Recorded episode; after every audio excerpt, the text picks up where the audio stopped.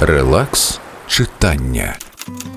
Народ у нас витривалий, привчений завжди терпіти щось в ім'я чогось. Головне, щоб не було гірше. Діапазон гіршого у нас безмірний, так що межі терпіння практично нема. Поняття ж кращого співвіднесене з гіршим, отже, завжди є люфт для надії. Я особисто дуже надіюсь, що у новому столітті все буде інакше, і ми будемо інакші, і не потягнемо за собою шлейф тих самих проблем. Бо я вже не так боюся нових найскладніших проблем, як тих самих хронічних. Проблеми ж як божевілля, буйних ще можна вилікувати, а тихо помішані то вже навік. Ліна Костенко. Записки українського самашедшого.